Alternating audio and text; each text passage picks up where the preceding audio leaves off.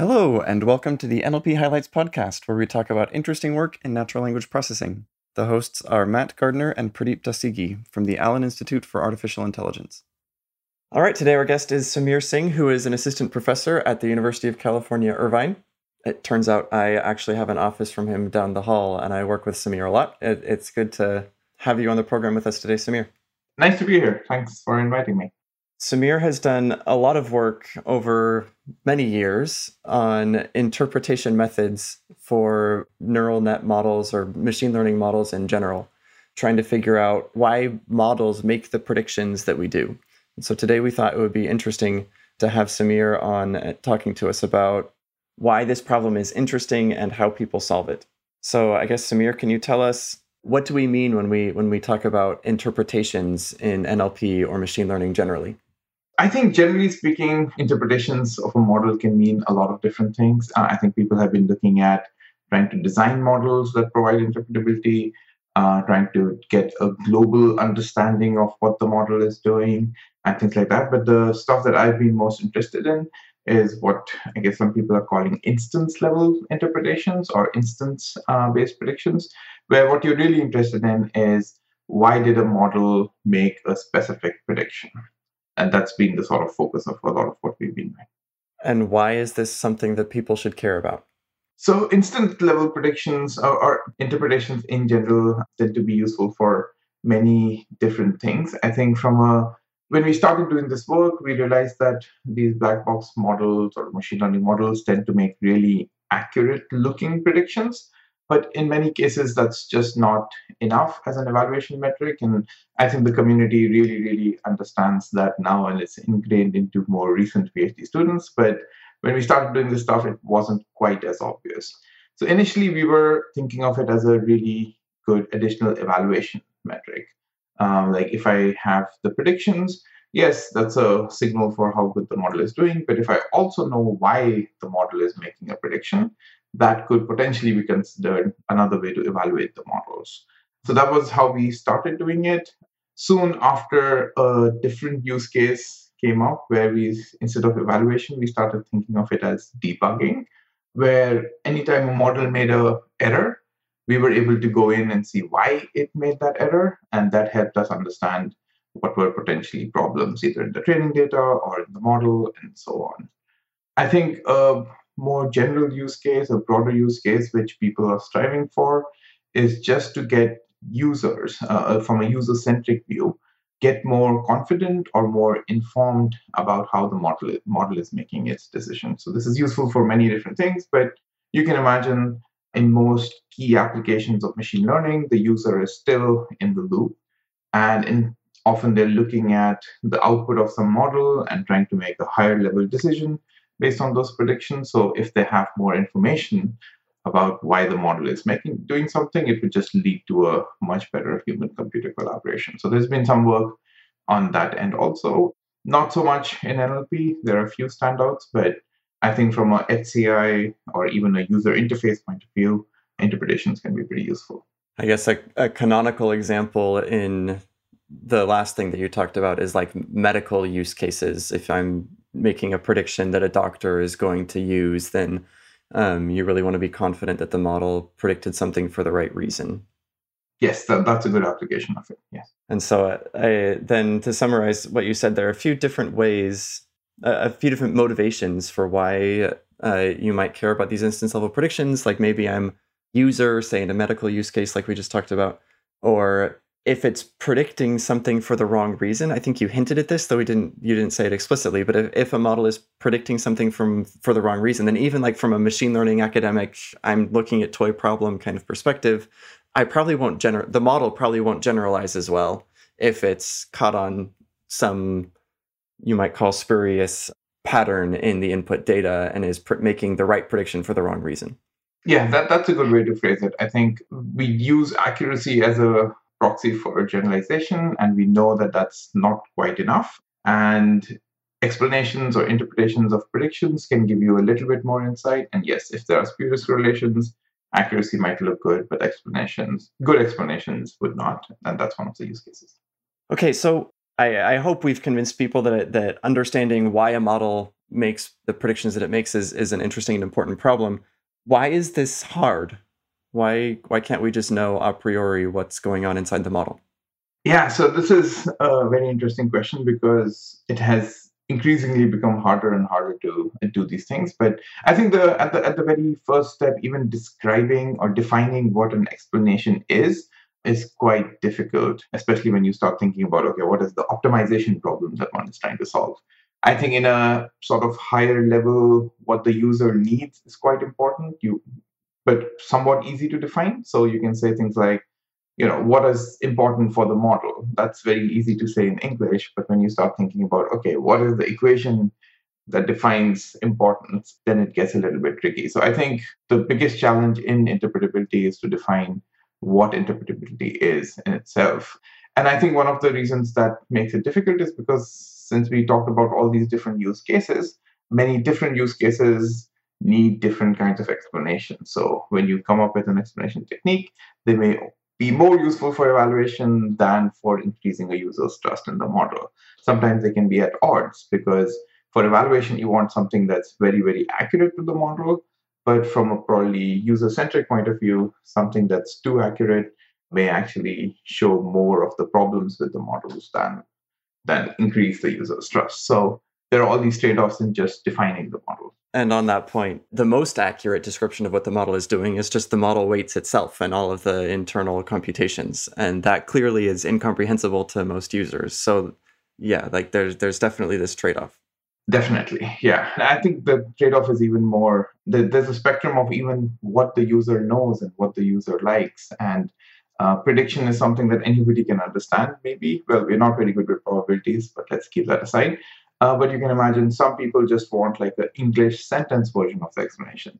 Some people like decision trees. Some people like a nice flowchart. Some people like to read code. And when you have all these different, I guess, modalities of what people like to consume, uh, it's tricky to define what the good explanation might be. And of course, this might depend on the task itself. There is no reason to think that an explanation for NLI, even if it's perfect, would be the same form of explanation would work for something like reading comprehension or machine translation and so on. Is this a problem that's like unique to modern deep learning neural net kinds of methods or did we have this problem back in the days when everything was a linear model? Are those easier to interpret or is there something else missing? I think there are a couple of different reasons why interpretability has sort of taken everybody's attention recently. One of them is definitely what you bring up. I think linear models, at least by directly having a coefficient for each of your input features, seem like they would be interpretable. And you could probably build on top of that to have approximations that would give you other sort of things that you need from a visualization or interpretability point of view. But I think the biggest sort of push for interpretability has been when things have become nonlinear where you know you must have seen in your introductory neural network models essentially what's happening is input is getting projected through some nonlinear transformation and then you have a linear boundary in the space. Well in that nonlinear projection a lot of things might be happening and that's what interpretability really cares about not just about the sort of final decision boundary. So interpreting something like that becomes difficult, especially when you talk about universal functional approximators. Well, then they can get incredibly complicated, and the users still need to be able to understand that. The other main reason interpretability has sort of got a lot of focus is honestly, these systems have been getting really, really accurate, and their use case in, in real world applications is just increasing. And we, as machine learning people, some people are excited by this, but some people are a little bit like, wait, they're using machine learning for that application, that seems a little bit dangerous. And so I think interpretability has been another way to sort of think about bringing some more sanity to applying machine learning to more applications. And I think that's been another push for why explainability has been the center of focus. Yeah, that's a really good point. Pushing it real quick, going back to the linear models, you get the the I guess you hear a lot that linear models are inherently just better. Like we want a linear approximation because it's more interpretable or we want to like distill some complex model into a linear version because then i can interpret everything but is, is that really true because i feels like even a linear model there if you have overlapping features in any way then you could get correlations that are hard to interpret. What do you think about this? Yeah, that is true. I think it sort of all depends on how many features are going into your linear model. I think I would say linear models that get too many features when you're talking about thousands of features and looking at coefficients of this, a lot of things get quite complicated. So, like you brought up the fact that yes, there may be overlapping features, feature correlations, and the logistic regression or whatever will sort of spread out the weight over all of them. So, you as a interpreter needs to understand what the data distribution is like, needs to understand what the feature correlations might be in order to even understand what that explanation is. And yes, that's one of the problems. I think some of the other problems that I've faced when I I tried to interpret linear models back in the day was mostly the features themselves. I think not all features are interpretable. And it was very common practice to take a bunch of features and take cross products and take add a bunch of features and then do all sort of combinations. And when you have features that get more and more complex themselves, it's not clear what it means uh, when the coefficients sort of look at one of the cross product, but not the feature itself. And it kind of goes a little bit towards your uh, overlapping stuff. Also, people sometimes define features by running a different model and taking its output and creating a feature. Right? And in some sense, that's what neural networks do. They have this nonlinear transformation, and then you have a linear layer. So the, even though the model is a logistic regression, if your features are not interpretable, it makes it very difficult as well.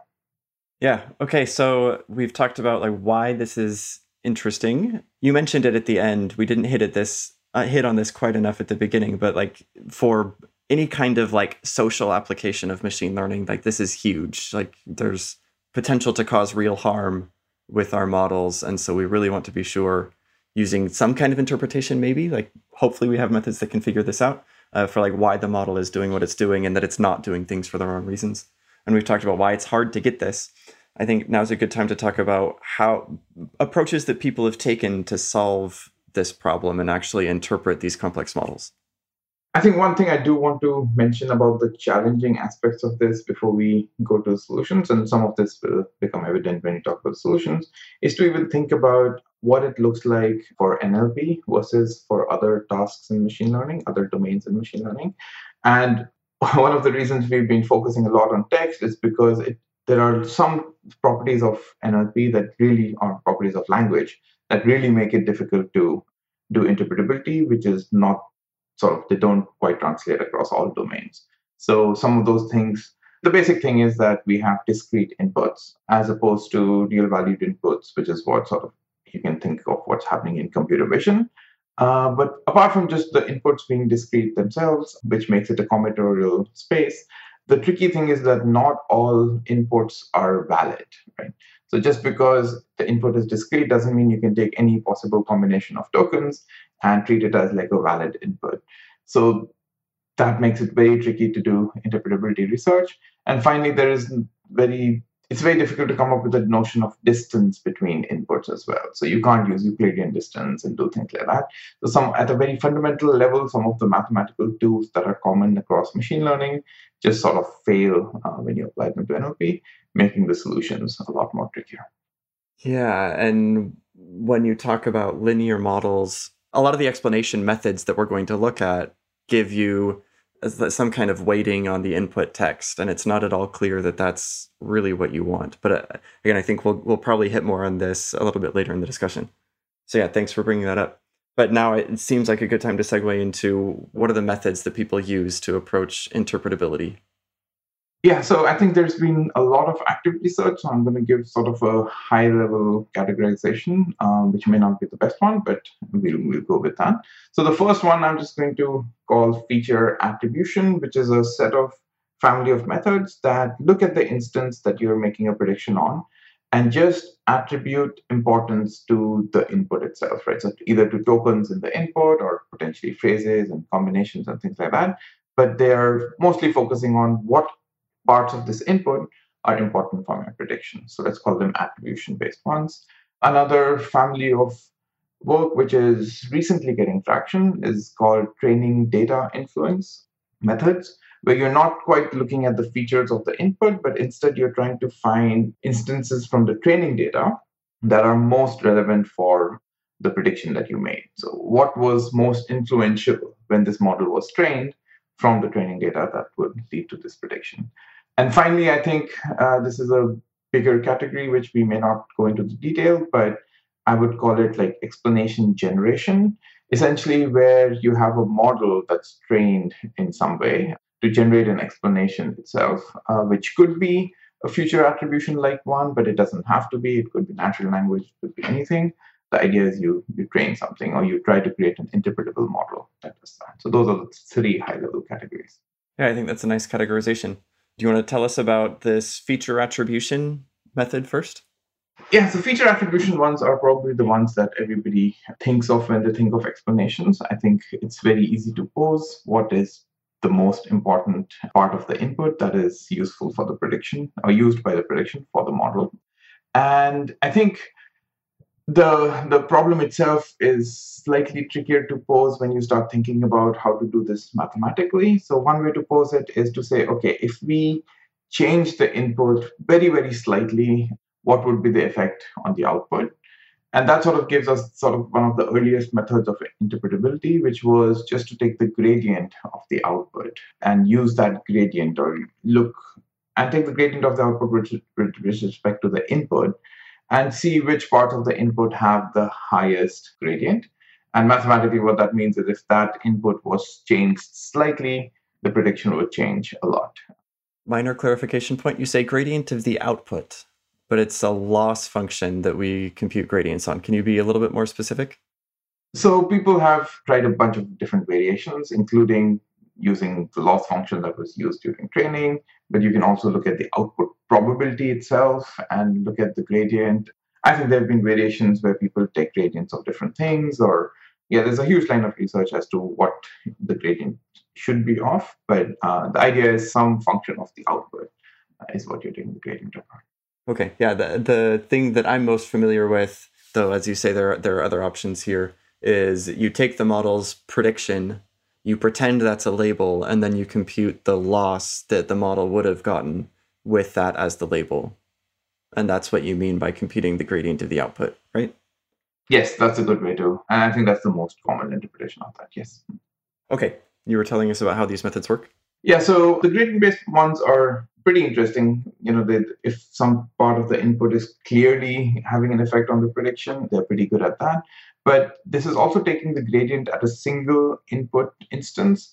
And we know things like by doing adversarial attacks and stuff like that, that the gradient or the local region around the prediction may not be quite as flat as one imagines it would be. So it's very possible that the gradient is too quite noisy and sort of behaves in ways that doesn't make for a good explanation, is what I would say. And so there have been a couple of variations of these. I'll bring up only two. I think uh, the easiest one to understand is smooth grad, where instead of taking just the gradient of the prediction of the instance itself, you actually sample around a little bit around the instances. So perturb it in a little bit, add some epsilon noise to the embeddings, and then look at the prediction and then compute the gradient of that and then average out the gradient with respect to each token and treat that as the interpretation. So that tends to give slightly smoother uh, gradients. There has been some really interesting work called integrated gradients, where instead of taking gradients just at the instance or in the neighborhood around the instance, they look at accumulated gradients over a whole path through the input space. So you say something like, I'm going to start with an input that's all zero embeddings and then I'm going to slowly increase those embeddings till I get to the original instance. And in the process of going from zero to the original instance, what was the gradient for each of the input uh, through this path? And it gives some nice properties of explanations that, that are useful, but that's, that's sort of one way to import, integrate gradients into explanation techniques. So just a clarification question about the process you just described. So right, the smooth grad and the gradient-based methods you just described, uh, they are dependent on the distribution of inputs, right? And uh, it sounds like the explanation you get is uh, heavily dependent on your sampling procedure as well. That's right. In fact, like the, way they're defined in some sense are sort of distribution independent. You so with smooth grad, you just add some epsilon noise to the token embedding. And and sort of envision and things like that, that sort of makes more sense. NLP, it's not clear what if you change an embedding slightly. Is it a different word? Well, sometimes it might be, sometimes it's not. Often it's not. Uh, with integrated gradient, also there is this notion of taking a reference instance to start with.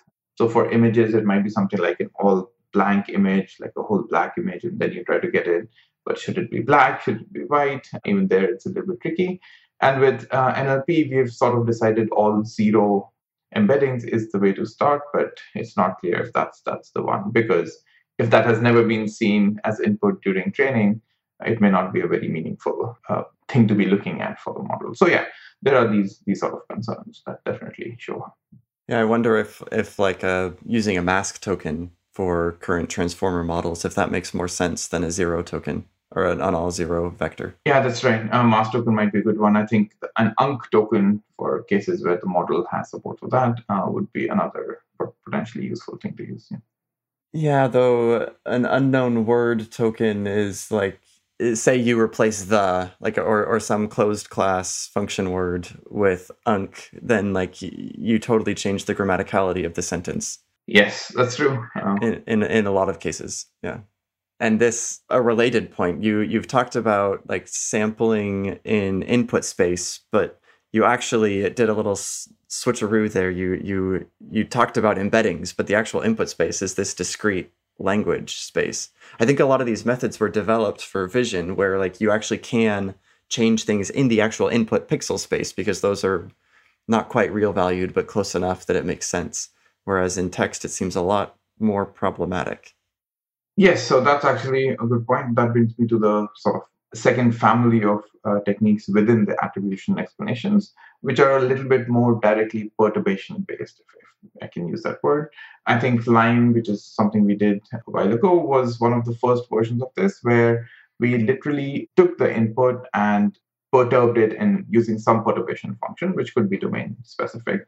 And by perturbing it many, many different times, you would see what the effect on the output would be. And so it's important to know that the perturbation is at the input level. We are dropping tokens for the most part and things like that. And then trying to see what the effect on the output would be and create a linear model out of this, right? So for each, the idea is for each of the inputs that was dropped, how often did it change the prediction, right? I think there's an earlier version of this that's even simpler to understand, which is just called prediction difference, where you would only drop one token at a time, for example, and literally look at what the difference in the output would be. And the drop token that causes the biggest change in the output is the most important one. Uh, LIME sort of generalizes that to be to take some form of correlations into account, but in the end, it creates a linear model. There's another variation of this called Shapley values, which has been used for text, I guess, increasingly more recently, uh, where it uses similar notion as LIME, where you're perturbing it, but in some sense, it tries all possible, it, it is defined over all possible perturbations of the input and trying to understand what the Shapley contributions are for each of the input tokens. So it's a, it's a little bit more aware of the fact that the perturbation that you've made exists in this space of possible perturbations, and some of them can be bigger changes, some of them can be smaller changes, uh, and gives it some nice properties. Yeah. That seems very hard to define for text. Like, what? How how can you, can you even talk about the the space of possible perturbations? Isn't this exponential? Yeah. So when you're making perturbations and trying to compute the Shapley values, it's taking into account what tokens appear in each perturbation whereas LIME is somewhat agnostic of it. It just looks at a bunch of tokens and assumes that they have a uniform contribution, whereas uh, Shapley takes it into account how many different subsets it has appeared. So in both, I guess you're you're assuming then a particular kind of perturbation, and so like you can control that set. Like if you allow like arbitrary word substitutions, then like it's the size of your vocab is like the base of your exponential. Yeah, so all of these perturbation techniques, or most of them assume that you're just dropping words. And if you're using more complicated perturbations, I think they would be difficult to be defined. Yeah. Okay. Okay. And then there are other methods that are what, what are there are there other perturbation methods? So there have been some more uh, perturbation techniques that are a little bit more focused on NLP. One of the ones that we worked on was called anchors, uh, which also was applied to images, but I think NLP was a good application for it, where it was trying to identify what were the sufficient conditions, where conditions here are, you can think of them as tokens. So, what are the sufficient tokens for the instance for the prediction to remain the same? Right? So, if I give you a sentence, can I pick out a few tokens where as long as uh, those tokens appear in the instance and you substitute other tokens by similar tokens from your vocabulary, uh, your prediction would remain the same with a pretty high confidence. That was one sort of technique. There was another one that came out based on similar idea called input reduction, where the idea was to find the minimum subset of the input that gives the same prediction. I think the main difference between anchors and uh, input reduction was that anchors considers other substitutions to other tokens, whereas input reduction is primarily focused on finding the reduced input. Like if your input was just a few tokens, which few tokens would it be so that you get the same prediction? Yeah, so all of these attribution based techniques, including gradient and perturbation one, uh, we sort of they all build upon variations of very similar ideas. So we uh, implemented a bunch of them in AllenNLP Interpret, uh, which allows you to compare all of these next to each other. And I think uh, that's been pretty useful to understand what the differences are between them. Yeah, that was a fun little project that I was involved in. I guess you described it once as this is what happens when you put Sameer and Matt in the same room because you brought in all of this experience on interpretability methods and I brought in the the library and like how do we how do we make common APIs to make this easy to use across any model that you want. So yeah, that was that was a fun project. There's one thing I want to talk about on the perturbation method still, though, which is you mentioned this earlier. When you perturb text, you don't necessarily get something that's valid or grammatical. So, like, how how can we even understand how like how accurate or or like valid the method is if it's changing the text in a way that it produces ungrammatical text? Yeah, that's that's one of the key challenges I think we are struggling with a lot with these perturbation based techniques is well, firstly, yes, in how do you even define a perturbation function that results in valid inputs? And secondly, even if you are able to come up with a perturbation technique that results in valid sentences, say you're doing back translation or some kind of paraphrasing, and sort of people have been doing word substitutions as long as the word embeddings are similar, things like that. Uh, how do you communicate to the user what perturbation function under which uh, this this explanation was generated, right? So explanation for the same instance using back translation might differ a lot from something that uses a different perturbation function, and so all of these make it incredibly tricky. I think it ends up being an empirical question in some sense, and we'll get to that towards the end of the talk as to what makes for a good explanation and what doesn't in practice, it's possible that yes, the inputs might be invalid, but the model's behavior on them is still useful to understand uh, what's going on. Yeah, I guess uh, the challenge you're uh, talking about is uh, related to my earlier question about uh, the explanation being dependent on the sampling procedure itself, right? And in a sense, it sounds like uh, these explanations are why the model chose to do this specific thing for this input as opposed to all these other things that you could sample from around it. It's some discriminative nature to these explanations, correct? Yes, that's a good way to put it. And in fact, for anchors, that's kind of what we did. We would give them the explanation, but we would also give them examples of instances that we generated along the way in some sense uh, that show that, okay, for these inputs, look, they are so different, but since they share the same tokens, the output is the same and that's one way to communicate it. I wouldn't say we managed to successfully solve this problem. It is a little bit more daunting than to be looking at all these perturbations. And from a purely understanding the explanation point of view, it adds more overhead. So it's unclear whether that's that's useful enough. Yeah, and another way of thinking about this too is that input reduction, for example, the paper that introduced this used uh, input reduction on SQuAD, the Stanford question answering dataset, and SNLI, the Stanford Natural Language Inference dataset, and showed that with very small or very large reductions in the input, the model's predictions stayed the same. And we can say that, yeah, the, the input's no longer valid English or whatever language you're starting with. But at the same time, if the model still makes the same prediction, then this is highlighting something that is pathological in our model because a, a person wouldn't be able to give this same input. And so, like, this we we think our models perhaps are doing complex grammatical like they need to actually understand the, the grammar of English, but at some level, at least when you force them to make simple predictions, they're actually these methods seem to show that they're not actually leveraging much of the grammar of English at all. They're focusing on small things that give away the answer. Yeah, that's a good point. I think with reduced input, uh, one of the most interesting observations was that not just the prediction stays the same, because that in some sense is not surprising because you're forcing the model to make a prediction, so it has to make one. But the fact that the confidence actually goes up. So even when you remove things that humans would find very important for answering the question, and humans would get increasingly more confused when you remove all these important tokens. The model, on the other hand, keeps getting more and more confident when you remove these tokens that to us seem very important. And that's, yeah, it really indicates the pathological nature of this stuff. Great. Yeah.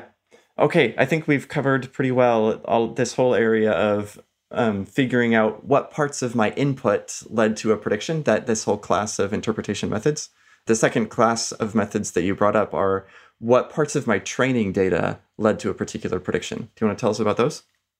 Yeah, so this is some exciting work, I think, sort of reintroduced to the machine learning community by Percy Liang in ICML, I think I want to say 2017, which is called influence functions. And I think the idea there is to, yeah, think about how influential was each training data point for a specific prediction. And I think it's a little bit more difficult for us machine learning people to conceptualize because we seem to think like, oh, even like that would require such a, a huge amount of com- computation just to even compute how important each training point was for a specific prediction. Uh, but it makes for a really useful explanation because you know exactly, okay, we predicted this to be a positive review because it looks so similar to this other positive review that was in the training data. I think this notion of example based explanation has been studied a lot in other machine learning uh, tasks, not so much in NLP. Um, but yeah, it's been incredibly exciting to see a resurgence in this. There have been a few other approximations of this also. There was a paper in NeurIPS a few years ago called representer point selection models. That's also pretty useful. And increasingly, last couple of years, we've seen more and more application of these ideas uh, in NLP itself. There was one of my students did a graph completion sort of model, understanding why graph completion models are making certain predictions. And in those models, the gradient based ones aren't quite as useful. The attribution ones don't quite make sense. But influence functions were really key to figuring out okay, what other edges in the graph were responsible for the model uh, to make a certain prediction. More recently, I think ACL had a paper by uh, Byron Wallace's group that was looking at influence function and comparing it against some of these attribution based techniques for a bunch of applications. So excited about seeing influence-based stuff coming into NLP. The when you described influence functions, it sounded a whole lot to me like just k nearest neighbors. Like, can I just find the nearest neighbor of my input, and is that sufficient? Like, how is what's different here? I think the the main difference from just using nearest neighbor on the input is to try and understand what the model thinks is the nearest neighbor, as opposed to just what your raw embeddings would give it.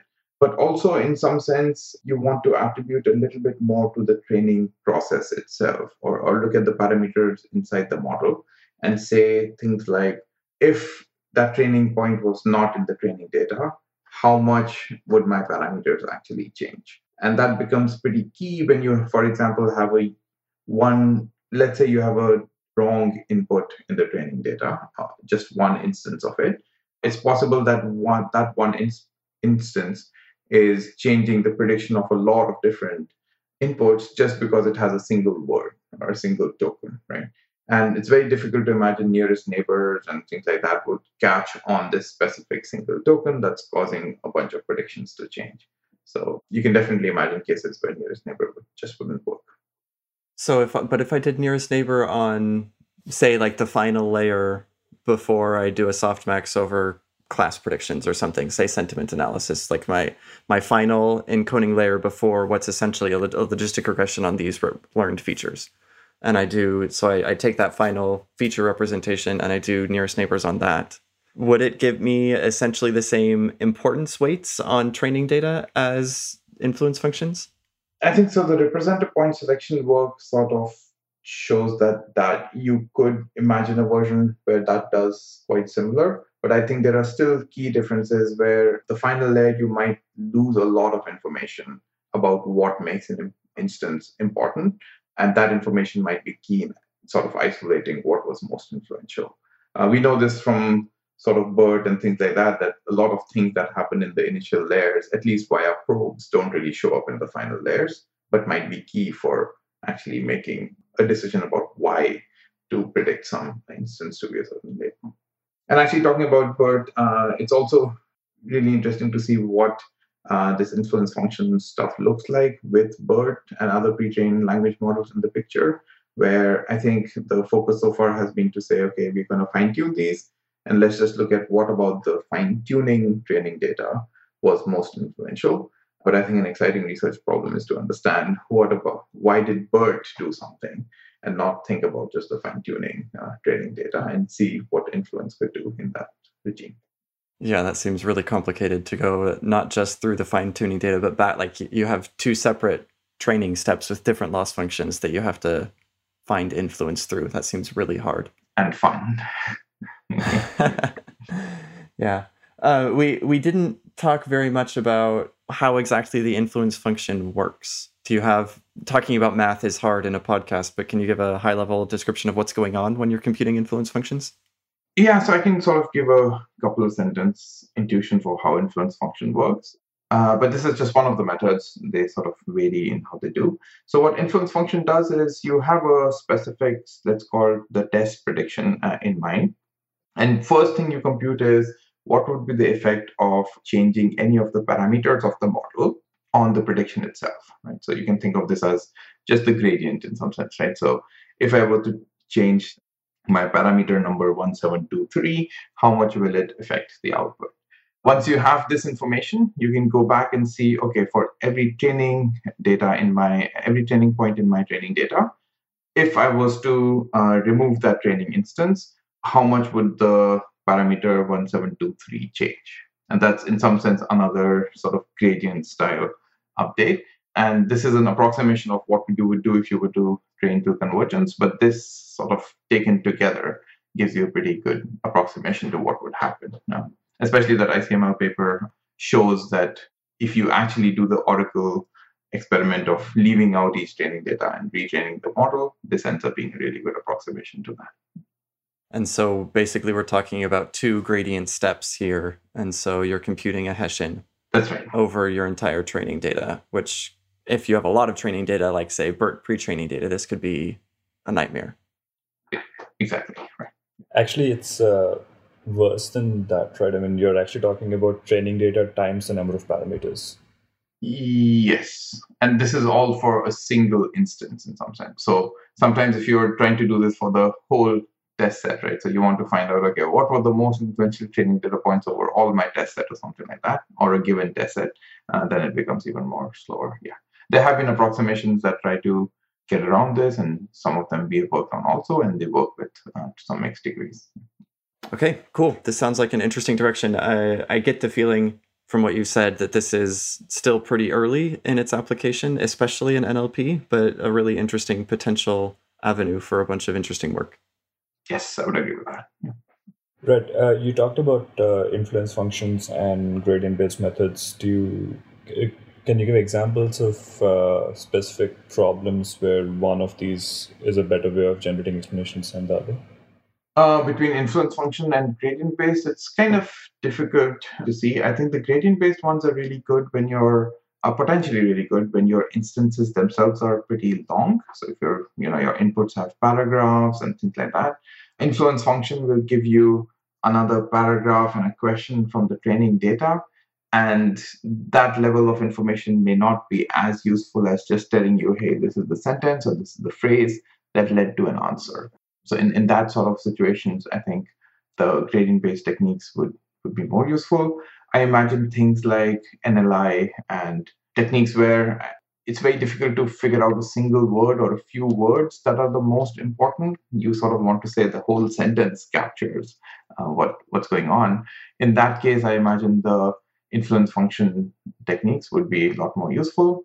again, I would point to the ACL 2020 paper that sort of actually compares these two in a certain way to see how consistent they are and things like that. And that might be one of the first steps on trying to see how the interaction of these two look like. Good. So I think we've covered the first two classes of interpretation methods that uh, you brought up. So understanding what parts of my input led to a particular prediction and understanding what parts of my training data led to a particular prediction. The last thing that you talked about, you called generating explanations. I think the way I might phrase this is instead of taking an existing model as it is and trying to understand what parts of an input or training data led to a particular prediction, this third class tries to say, let me bake in interpretability or explanations somehow into my model. So I'm changing my model architecture somehow. Do you want to tell us about this? Yeah, so that's that's a good way to put it. I think in some sense it makes sense. We've been talking a lot about the problems with explainability techniques and like how explanations fail to capture one thing or the other. Uh, these methods sort of start from the focus of maybe the explanations are as important as the prediction itself, and sometimes even more. And so, if that's the case, why not just design models around it? And I think there's been a lot of work in this area. I'm just going to mention a few, but there are quite a few in this area.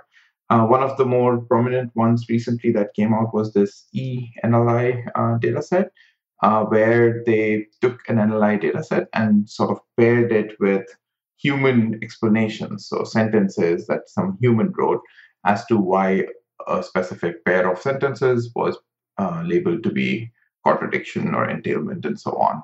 And so there have been a bunch of papers that sort of took this data set and trained a model to try and generate this explanation. So you get an NLI system at the end that not only tells you what the label should be, but also what why the model thinks that label was reached. And again, the idea is to generalize beyond just the instances that it was provided. I think this whole field has also been called rationalizing, where the goal is, in some sense, even the goal of interpretability or explanation is so much higher than the prediction that you don't necessarily even care about what the model is doing but you want to generate an explanation at the end. So, so the idea of rationalizing as opposed to explain, explaining is to say we want to come up with some rationale for why the model did something. And as long as it's useful, as long as users like it, uh, that's a successful rationalization, even if that's not exactly true to what the model would have done. So these are uh, two sort of works in this area. One last one that uh, very recently, again at ACL, there were a bunch of papers that were looking into this, uh, was to sort of start looking at uh, discrete explanations where your model first tries to generate an explanation and then based on that explanation tries to make a prediction, making explanation a really key component of the model itself. Yeah, thanks for the overview. I think we're running a little bit low on time, and this is a large area that could maybe use its own entire episode of the podcast because there's there's a lot that could be covered here. So I think maybe um, we should leave that section as it is and talk go on to my final area that I want to talk about, which is how do you know if these explanation methods are actually any good? Uh, that's a very good question, and we don't. And and honestly, the the reason I like to read explanation papers now is mostly to focus on how did they do the evaluation, how did they, what new thing did they come up with to show that these explanations might be useful or might not be. And it's been really interesting, especially recently in NLP, where people have been looking at evaluating, and there are I think at least two or three three papers at ACL that were fo- purely focused on evaluating explanations and whether they are useful or not. So I think, like we started, uh, we talked about at the start of the podcast, there are many different use cases of these explanations, and each of them bring their own set of evaluation techniques. And I can sort of talk about a few of them that are very easy to understand, but just to know that it's a sort of ongoing field and, and it's probably going to continue for a long time. There is no standard metric for, for explanation. For me, I think the most useful metric is does anybody find it useful? And so anything that involves user studies or or recreation of a user study that shows why the model, why these explanations are useful, is a good evaluation technique. So I think the easiest one to understand is when you do have gold explanations. this is most relevant when you're generating explanations, but I think it can be used to evaluate attribution and LIME techniques as well, where you gather, you ask humans to give explanations or ask humans to judge explanations purely on whether it reflects what they think the model should be doing or what a human itself would do, depending on how you gather this data set. So this thing looks like for machine translation, what would the alignment between the words be if you were to ask a human and then you see if the explanation techniques are bringing up the same alignment or attention is bringing up the same alignment for classification people are focused on what are the most important words and evaluating models this way and i think everybody understands that this is an evaluation that's mostly focusing on whether humans agree with what the model is doing uh, or what the explanations are saying, and it doesn't matter what the mo- whether the, what the model is doing is same as the explanation or not. And, and I guess this is going to be the theme in most of the evaluations I bring up. These are all a bunch of what I call necessary properties from evaluations. So each by itself, you can always attack and say, "Oh, this this evaluation doesn't target that focus, that part of the explanation." But I guess the hope is if you have enough necessary, uh, distinct necessary evaluations, you're going towards something that actually shows that your explanation technique is good. Yeah, when you were talking about this, it made me worried. Like it sounds very dangerous because if the explanation you're talking about here is just highlighting words, then maybe it's not as dangerous. But if you're if you started with like generating an explanation, if my model like outputs a sentence that says why it predicted something, and that thing is supposed to match what a human would say, that actually doesn't constrain at all the model to actually be doing what it said. Like you could imagine, for instance, some again, I'm, I'm not recommending that anyone actually build an NLP system that, that, that does this, but like some kind of like uh, lending decision that is like for a mortgage application, something that, that you would hope doesn't use race at all. And the model might output a description that says, I did not look at these particular sensitive attributes or whatever. But internally the model just did whatever it wanted and it you and it was like totally unfair and biased. And so like I don't understand how this is adequate at all. Like this this has nothing to do with explaining the model behavior. Right? Yes, that's right. And so if you are interested in explaining the model behavior, then you have to start thinking of evaluations that are focusing purely on that, right? So there are a bunch of evaluations that people have done where you don't even think about the user in the loop or anything like that. What you try to do is figure out using some other technique things that are definitely not important for the model or things that are definitely used by the model. So either by controlling the training data a certain way or looking at the test label and trying to do some reasoning, you come up with these situations where there are cases that the model definitely should not be using and cases where there are things that models should definitely be using and then trying to see how many times they show up or don't show up in the explanation and using them as an evaluation that's one way to sort of if you're able to set this up uh, one way you can evaluate it. I think there are other variations of this where you try not to be you don't try to construct this so artificially but instead you start at the explanation side of things and then start removing things based on the explanation and see how much the prediction changes. So if the explanation thinks that these two tokens are most important for the model if i remove them the prediction should change a lot uh, there are evaluation techniques that are based around these ideas. These are all sort of automated and give you some numbers. And again there is the caveat that these something that looks good on them doesn't necessarily mean it's a it's a good evaluation uh, explanation system. So you shouldn't be creating explanation systems that are really good at these metrics because you want to make sure the other ones are covered as well. I do want to bring up a few ones that we've focused on that are a little bit more end to end and this goes back to why are these explanations needed one of the ones that we started with was evaluating models. So, is a model good or not? Some of the explanations we've done is to say, some of the evaluations we've done is to take, say, two models that are very different from each other, say on the test set performance, or significantly different from each other, and then show the explanations for each of these two models for the same instance to a user and ask them to say which one do you think makes more sense or which one do you think is doing the right thing and at least the way we, we set this up, this one was a, I think, a pretty promising way to evaluate these explanations because it comes closest to how we expect they might get used. But of course, it requires humans and things like that and makes it complicated. I guess on on evaluating explanations, at some level you could say, I don't need any external evaluation. I'm computing a gradient of the loss. Like this mathematically tells me, right, what parts of my input affected my prediction. What do you say to that? I think that's that's somewhat akin to saying we can just print out all the parameters of the model. Clearly, that tells you what the model would be doing. So therefore, that's a good explanation. That of obviously that example doesn't make sense to us because that printout will be 100 pages long. But the idea is that you need to be aware of the user. You need to be aware of what they're going to be thinking about when they look at an explanation and how are they going to interpret it. And the mathematical interpretation may not be the one that ends up being useful or ends up being how the user interprets it when you give it to them. Right, but I can I can do these gradient based methods. I can backprop figure out which token if I changed it actually would change my loss the most and isn't that just by definition the thing that was important to the model?